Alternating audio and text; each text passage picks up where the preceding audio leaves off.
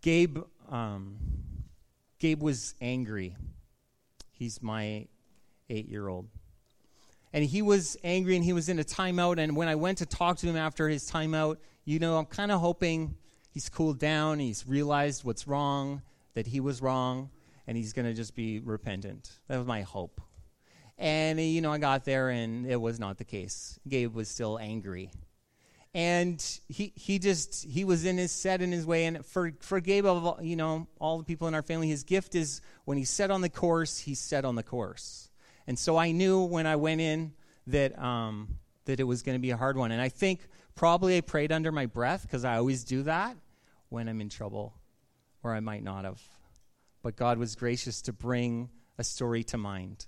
And so while I was talking to him, suddenly a story came to my mind of when I was fighting with my brother, and who was up here, Andrew. And um, we used to fight, and I used to provoke him until he got angry. He's seven years younger. And then he would usually hurt me, and then I would get mad, and then I would hurt him, and then he would go to mom, and then mom would get me in trouble, and then I would usually lie and say it was all him. That's kind of how it goes. And so I told this story something like that one of the times that happened. And Gabe broke into a smile. He kind of cracked a smile and he, he just kind of was like, okay, you know what it's like. And then he proceeded to say, well, okay, I was mad and this did happen and, and we broke through. And you know what? I think stories are like that. Stories will do that to you. They will overcome your walls and they will pierce your heart. And I think for everyone, not just for kids, but for everyone, that's the case. And this morning, um, we're, we're talking about parables and stories and Jesus telling a parable. And I know in my sermons, when I talk to people after and I say, Oh, what did you get out of the sermon? Someone will be like, Oh, I like that story you told about this thing. And be like, Oh, okay. What did you learn out of it? Well, the story. That was a good story you know, or ask Maddie that when she comes, she's coming home, and I say, "Oh, what did you learn?" And she'll say, "Oh, I learned something about you, about that story you told about when you were little. I learned that about you." And be like, "Okay, did you learn other things too, or just that's the stories are the memorable parts? That's what we remember." And this morning, that's what we're talking about. Uh, Jesus telling a parable, a story, and in, in our Luke series, we're we're up to a parable, and there's going to be lots more to come, and this is our first one. So turn with me, if you have your Bible, to Luke chapter 8, verses 4 to 15. And uh, I'll read it if you don't, so that's okay. Luke chapter 8, verses 4 to 15. And when a great crowd was gathering and people from town after town came to him, he said in a parable, A sower went out to sow his seed. And as he sowed, some fell along the path and was trampled underfoot, and the birds of the air devoured it and some fell on the rock. And as it grew up, it withered away because it had no moisture. And some fell among thorns, and the thorns grew up with it and choked it.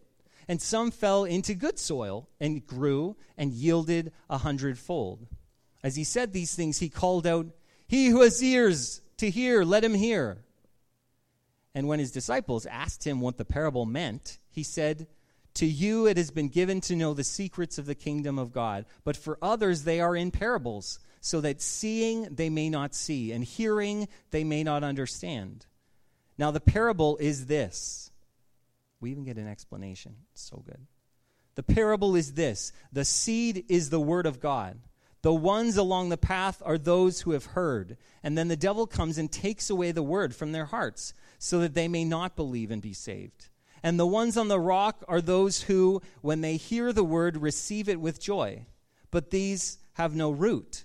They believe for a while, and in a time of testing, fall away.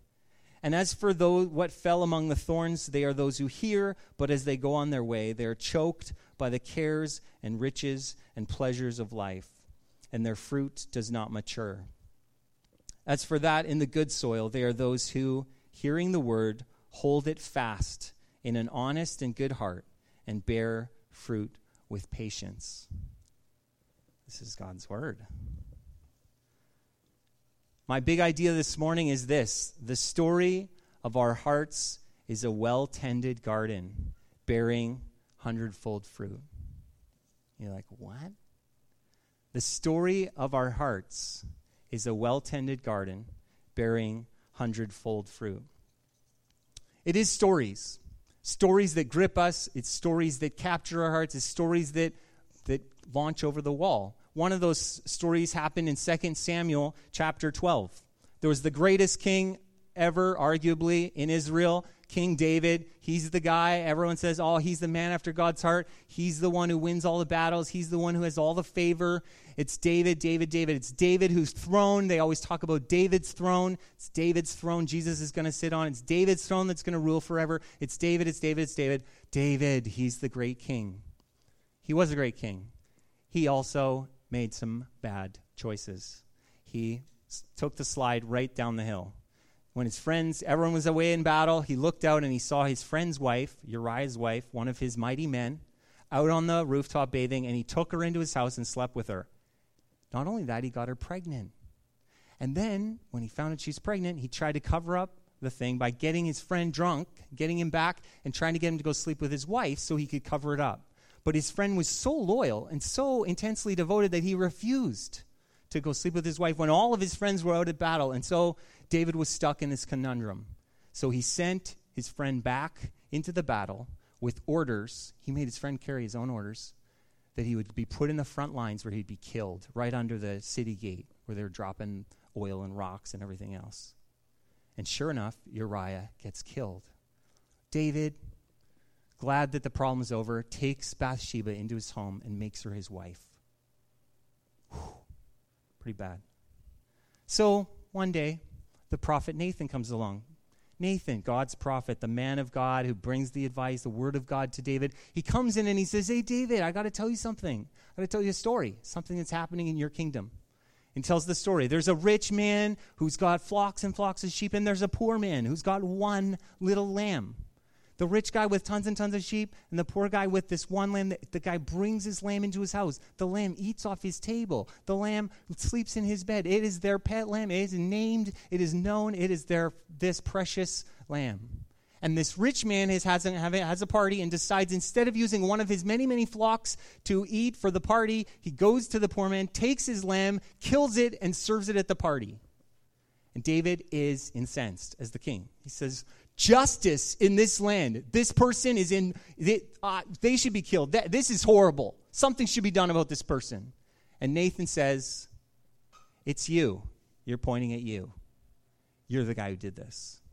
And David, in that moment, the story goes right over his wall and pierces his heart. And he's broken for what he's done. He sees it and realizes and he carries this. And so he writes Psalm 51, which is a psalm of repentance. It's a song that describes his heart poured out before the Lord. And this is what he says The sacrifices of God are a broken spirit, a broken and contrite heart of God you will not despise. David says, Man, I, I blew it, but my heart is broken before you. Thank you that you don't despise the broken heart. Jesus compares our hearts and our lives with soil. This is the story he's, he's sharing. This is the story he's proclaiming to all these crowds as they all come to listen. And Jesus is teaching, teaching, teaching. And then suddenly he says this, this story.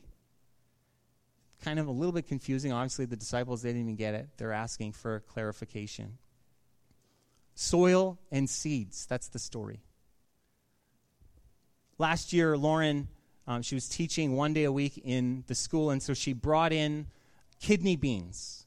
And she gave a kidney bean to every child. And she told them, This kidney bean is like a good idea. If it is watered, if it is planted, if it is encouraged, if we love it, it will grow into something amazing. But if you throw it in the garbage or you stomp it in the dirt, it will be nothing but a dead kidney bean. And then Every week she brought in the kidney beans she planted, and they watched it grow and grow and grow. And when she brought it home, she was so careful and watered it and put all these, took, took so much care of it. And the seed grew and grew and grew, and the kids named it Jack. And they thought this was so incredible. Kidney beans grow into things? Kidney beans, is, that's a seed that will grow? Yes, that will grow. Why is the picture seeds and growing in soil? Why is this the, the story Jesus is telling? I think one reason is because gardens are alive. because gardens are alive. And, and there's life and there's death in gardens. There's things that are dying and things that are growing. And this is a picture of our lives, of life. And it's alive in a beautiful way. There's beauty that's happening. And as even as that little little Jack was growing, there's something beautiful happening as they watched it. Secondly, because gardens require tending. Guard, I know this because I tried to grow a garden and just leave it. I was like, there it is. Okay, we'll come back in a few months and show me what you got, which was like weeds. That's all it was. Gardens require tending. You can't just leave them or they turn into weeds. They don't grow anything. Actually, the carrots I got were like dwarf carrots. I'm sure they were baby carrots. But they are wild. They need to be pruned and, and tended. And that's what, how gardens grow. That's how plants and all that stuff grows. Thirdly, because gardens are a miracle.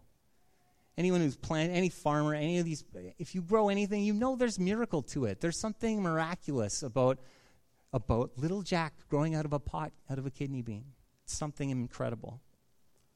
And even in the picture of the garden, we're under a curse. Our story starts with a garden. The story of humanity begins with a garden. If I get out the kids' Bible and I bring it to Mael, I know which story she wants me to read every time. She always wants the first story, the very beginning. She wants to know how it began. She wants to hear about the garden, and she wants to hear about the fall. And every time I read it to her, the story of Adam and Eve in the Garden of Eden, it crushes me it's like it makes me sad. I'm like, let's read any other story. Any other story, really. I'd be happy. We could even read about the crucifixion today. I'm okay. Like, just do we have to read that story again? It's so depressing. It's sad. Man, they were in the garden with God. In this beautiful, incredible place where they were growing, they were naked without shame. There was just them and God. And then, in one horrible moment, they rejected him they disobeyed. They said, No, we don't trust you. We, we're, we're choosing not to love you. We're choosing to go our own way. And it's painful and horrible. The curse is that we would no longer grow beautifully, we would die.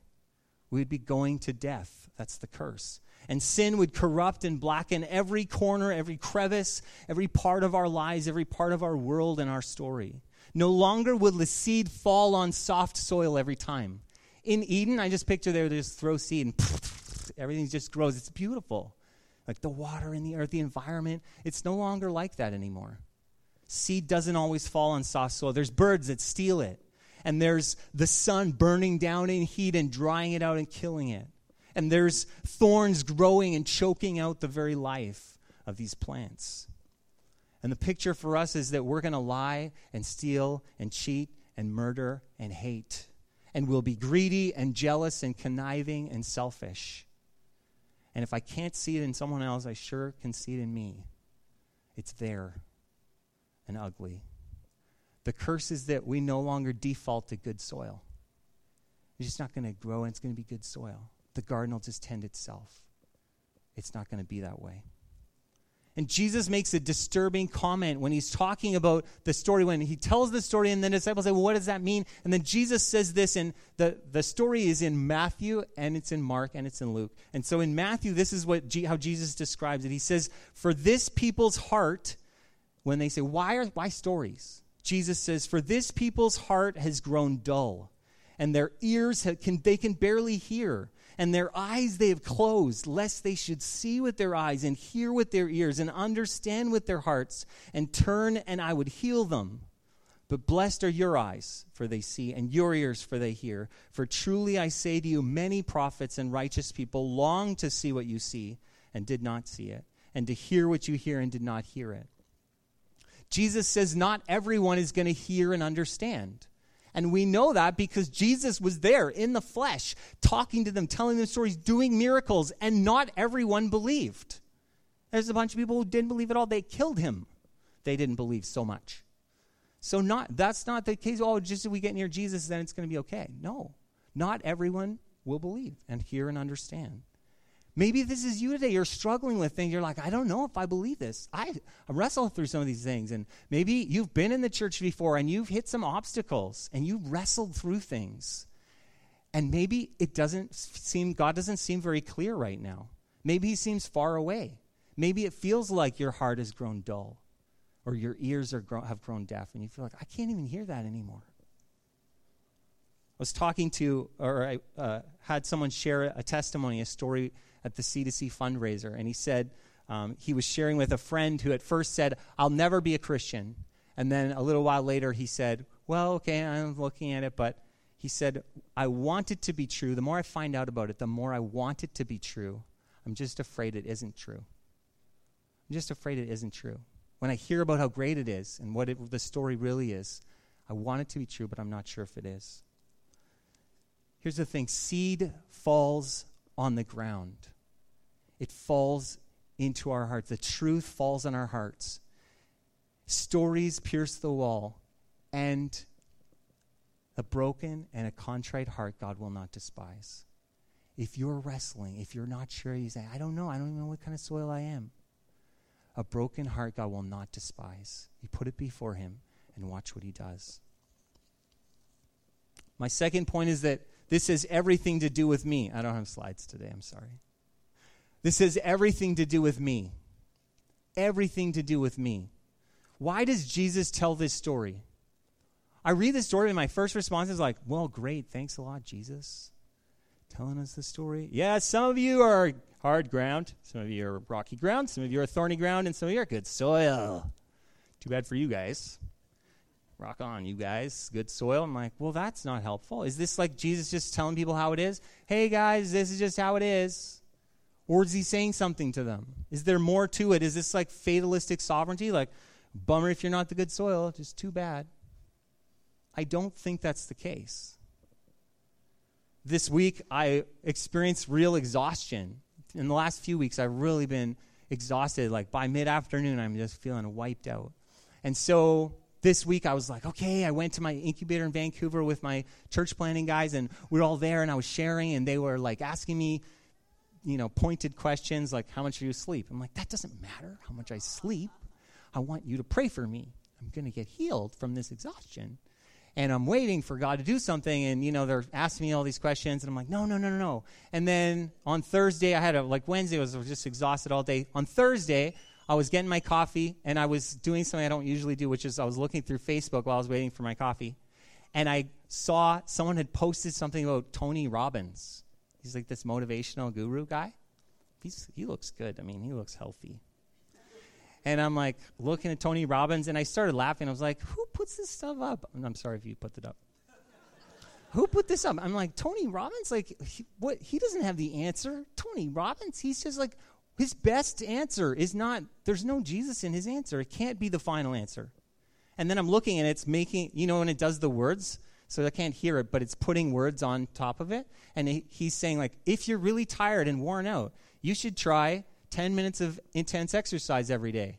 I was like, Tony Robbins, what do you know, Tony? Don't give me that, Tony. And then I went into my quiet time and I sat down and I kept going around in my head 10 minutes of intense exercise. I'm like, Tony, you're not allowed to be here, Tony. I'm in my quiet time. and then I was like, man, I, I when's the last time I went swimming? Oh, a few weeks ago. hmm. And then I was, I could go swimming. So I went swimming all day. I was like, whoa, I feel a lot of energy. Like endorphins are going around in my body. Is that Tony?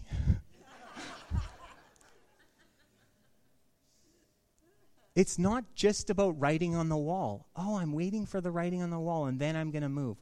That's, this is about you. You're a part of this. Don't, you, we're not just sitting fatalistically waiting for everything to happen around us. Sometimes it's God saying, Get up and do some exercise, man. What are you waiting for? Scripture has too much to say about our part in this, that we're doing something. Matthew 16, 24, Jesus says to his disciples, Whoever wants to be my disciple must deny themselves and take up their cross and follow me. Hebrews 12, verse 1. Since we're surrounded by so great a cloud of witnesses, let us lay aside every weight and sin which clings so closely, and let us run with endurance the race laid out before us. 1 Corinthians 9. Do you not know that in a race all the runners run, but only one receives the prize? And he goes on to say, I discipline my body and keep it under control, lest after preaching to others I would be disqualified.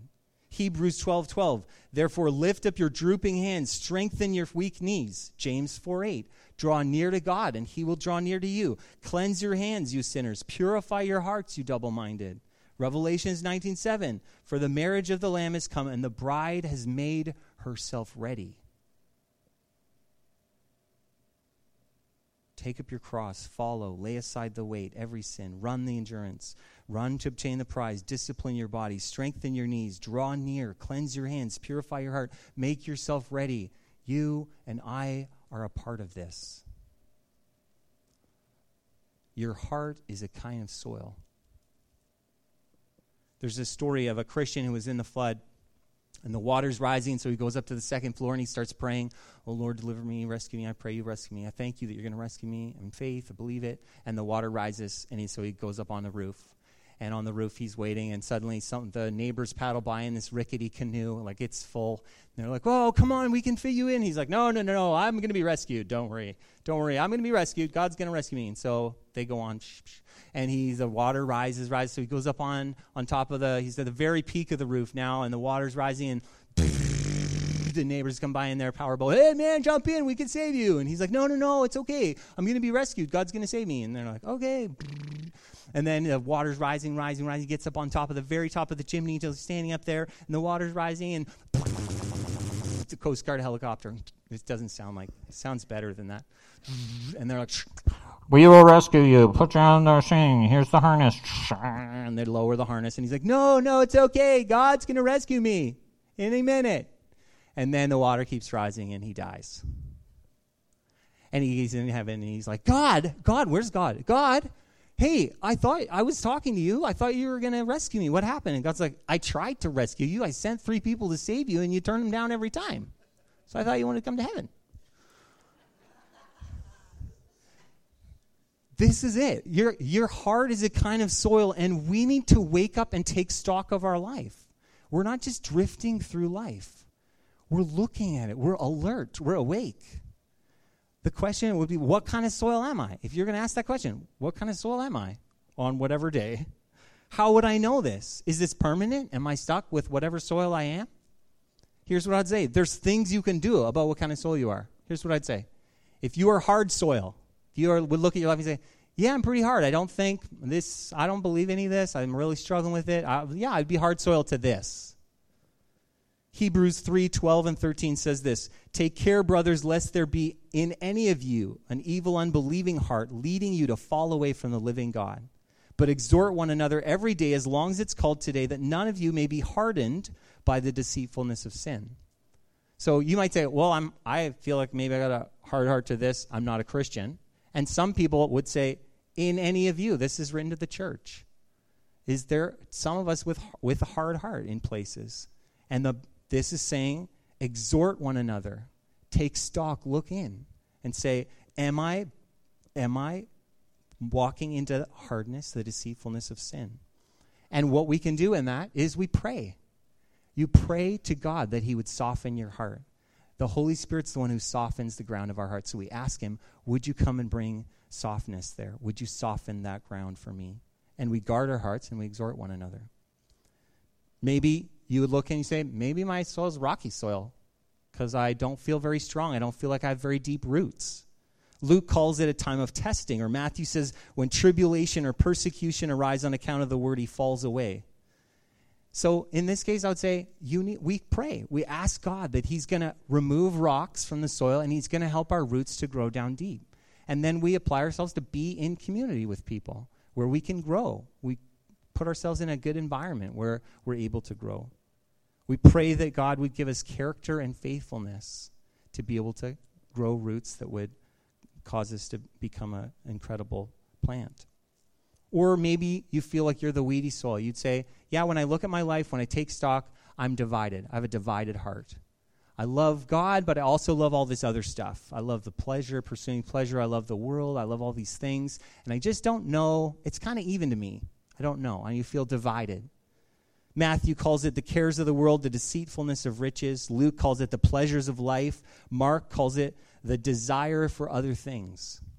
And in this case, it's I think this is a thing a lot of us struggle with, especially in this culture, is we're putting other things first all the time.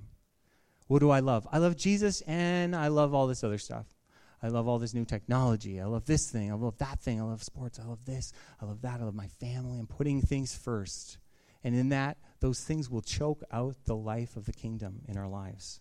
So we pray. We pray that God would be first. We confess our idols. We look and we say, wow, okay, that's an idol for me. I really love that thing. And I'm going to bring it before the Lord and surrender it to Him. Jesus critiques the soil, not the sow- sower. And at the end, he says, and for that good, in the good soil, they are those who, hearing the word, hold it fast in an honest and good heart and bear fruit with patience. Now, I don't know about you, but I read that and I'm like, okay, hold on fast. I can do that. An honest and good heart. Okay. I don't know if I can do that. How do I do that? How do I have an honest and good heart? How do I bear fruit? How do I make myself do that? Oh man, I'm in trouble. This is all about me? I'm in trouble. It's a good thing I have a third point. My third point is that this has nothing to do with you. Nothing to do with you. It has everything to do with you and nothing to do with you. I am not good soil. Just in case you thought I was a pastor, I must be. I'm not good soil. At times, I'm hard. I'm weak. I'm divided. I'm confused. I relate to Paul, who writes in Romans, sounds like he knows what, what I'm talking about. In Romans chapter 7, he says, For I know that good itself does not dwell in me, that is in my sinful nature. For I have the desire to do what is good, but I cannot carry it out. For I do not do the good I want to do, but the evil I do not want to do, this I keep on doing. Now, if I do what I do not want to do, it's no longer I who do it, but it's the sin in me that does it. That's confusing. If that confuses you, it's confusing. We want to do good. I want to do good, but I keep doing this. I want. I wanted. Yes, I'm going to do that. No, and then I keep doing this. What is going on? This is what this is what Paul says, and he's even got the he puts the answer to it. He says, "What a wretched man that I am." He's he says, "Who will rescue me from this body that is subject to death?" He says, "I can't get over there. I want to, but I keep ending up stuck here." Who will rescue me? And then he answers his own question. He says, Thanks be to God who delivers me through Jesus Christ. This isn't me, this is Jesus. As much as it's about me, it's all about Jesus. Hebrews 12, verse 2, the verse that says, Run the race with endurance, because there's all those people watching. Run with endurance, come on. The next verse, so keep reading, because the next verse says, Looking to Jesus. How am I going to run with endurance? I'm so tired. Look to Jesus, the founder and perfecter of our faith. He's the one. We're looking to him. Growing up, we had part of our yard was a little garden, and then one day my dad came home with this miracle invention. He got it out. It's got like these big things on it, and it got this long thing, an engine. And I went out and was like, I'm going to watch this. And he went out in the yard and he said, Mom wants a bigger garden.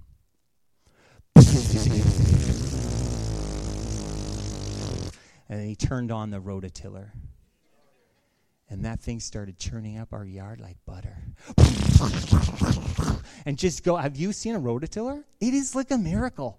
It takes grass and weeds and yard and it makes it into brown, fertile soil. and it chews up, and he's throwing out the rocks, and he's sweating. And he just chewed it up, and the, the whole back part of our yard became this garden. And we had five kids, too, so it makes sense. The rototiller was like the most incredible thing ever. And as I'm thinking about soil, I think about the rototiller. It doesn't matter what soil you are. Jesus is the guy bringing the rototiller and he turns it on in our life and he begins churning up whatever soil's there. And he makes it. He makes it into beautiful soil. That's his gift. That's what he does. That's what he brings. He's the one. He started it and he's going to finish it. He's the author, he's the writer, he's the one. We run the race looking to Jesus because he's the one who died and rose again and offers us his spirit to come and live in us and make us able to live this life at all. It's all grace, grace upon grace upon grace. And we're left to trust that He's doing the work in us, that He's going to rototill our hearts and make them good.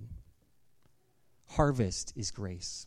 If you talk to a farmer, this is what they'll say Harvest is grace. You can be the best farmer in the world, the most right farmer. You do everything by the book, the farmer almanac, or whatever book you would use to farm.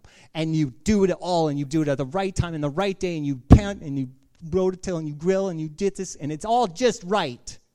And then you could have a hurricane, pff, gone. You could have a flood, pff, gone. You could have late rains, psh, gone. Early frost, gone. It is a miracle to get the harvest. It is a miracle. It is grace. Harvest is grace. Mark 4, chapter, chapter 4, verse 8 says, Other seeds fell into good soil and produced grain, growing up and increasing and yielding 30 fold and 60 fold and 100 fold. That picture, 30 fold, 60 fold, 100 fold, that's a big harvest. And it's miraculous. It's a miracle. Harvest is a miracle the idea that harvest could come from your life, that fruitfulness could come from my life, that seed could fall and other things grow in other places because of my life, that's grace. That's a miracle. Mark chapter 4. So, Mark, in his gospel, he tells this story, the parable of the soils, and then he adds some other seed parables. He puts them all together. And so, this is what he says about the parable about the kingdom. He says the kingdom is like a guy who sows seed and he sleeps and rises night and day, and the seed sprouts and grows, he knows not how. That's the parable. It's just a line. The guy goes out, scatters seed, he wakes up, and it's growing. And he comes back the next day, and it's growing more. He doesn't even know how this happens. The kingdom is a kingdom of grace. I experienced this with rhubarb. Someone gave me rhubarb. I put it in my garden. I don't have a garden put it in the grass where I thought the garden would be someday. And the next year I went back and there is rhubarb. And I was like, this is amazing. Watch the rhubarb grow. I mow around it. Look at this rhubarb. It's like I got a garden, the beginning. And then I went to Lauren. I said, what do we do with rhubarb? She said, I don't cook with rhubarb. And I said, all right, I'll mow it. and I mowed that rhubarb down, just right down to the nub. And here's the miracle the next year, rhubarb grew back. I call it my grace rhubarb because I don't do anything to that rhubarb. I don't water it. I don't like. It is a miracle that it grows. Perennials. Does anyone know, understand? Have you ever seen perennials? These plants that grow year after year. Who's buying annuals still? you just plant these things and they come back you don't they just start growing again. It's a miracle. These things this is the message. It's grace. And god is doing it in our lives. We don't deserve it. I don't deserve to have flowers come back again but they do. It's this miracle. Beautiful thing. It's not about you. It's about him. He's the author and the perfecter. And so, what does this mean as I look at others, as I share my faith with others, as I share what God is doing in me?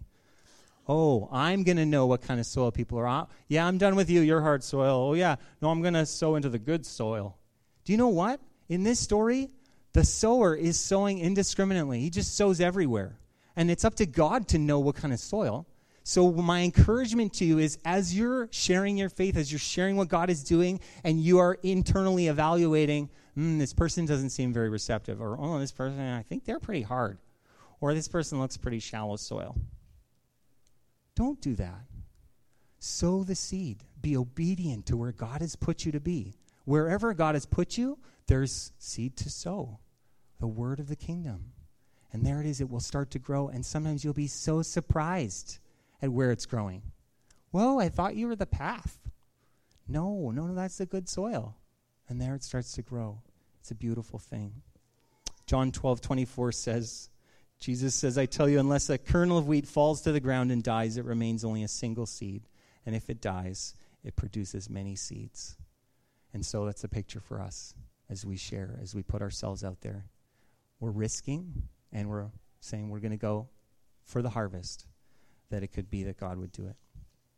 So, in conclusion, the story of our hearts is a well tended garden bearing hundredfold fruit. I believe stories have a way of piercing our heart. They go in and they do work over a long period of time.